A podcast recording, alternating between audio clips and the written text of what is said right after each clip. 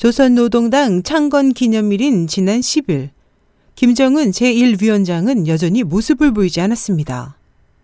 위독 상태, 쿠데타 등의 소문이 난무하는 가운데 최신 정보에 따르면 김 위원장은 최근 수개월간 컨디션이 나빠져 위독 상태가 됐고 중국에서 파견된 치료 전문가들도 속수무책입니다.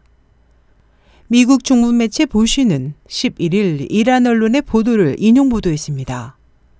제 북한 이란 대사관 관하라에 있는 이란 군수협력부문 소식통의 말을 인용한 보도에 따르면 김 위원장이 중병으로 전신 불수가 됐기 때문에 북한의 정세는 내부 파벌 투쟁이 격화돼 예측할 수 없는 혼미 상태가 계속되고 있습니다.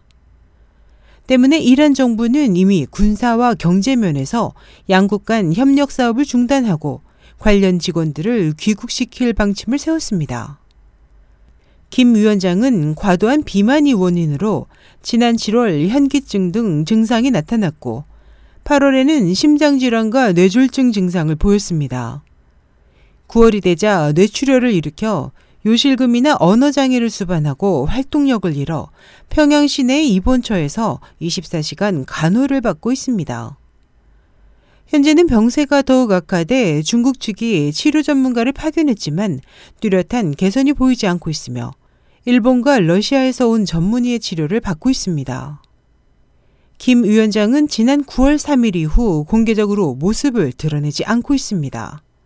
9월 25일 최고인민회의에 불참했고 지난 7일 고 김정일 조선노동당 비서선출 17년 기념행사와 10일 노동당 창립 69주년 기념일 등 주요 기념일에도 모습을 보이지 않아 여러 억측이 난무하고 있습니다.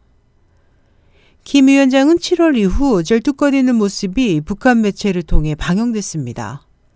북한 국영TV가 지난달 25일 방영한 기록 영화에서 불편한 몸으로 지도를 계속하고 있다고 말해 김 위원장에게 건강 이상이 일어나고 있음을 시사했습니다. SH 희망성 국제방송 임소연이었습니다.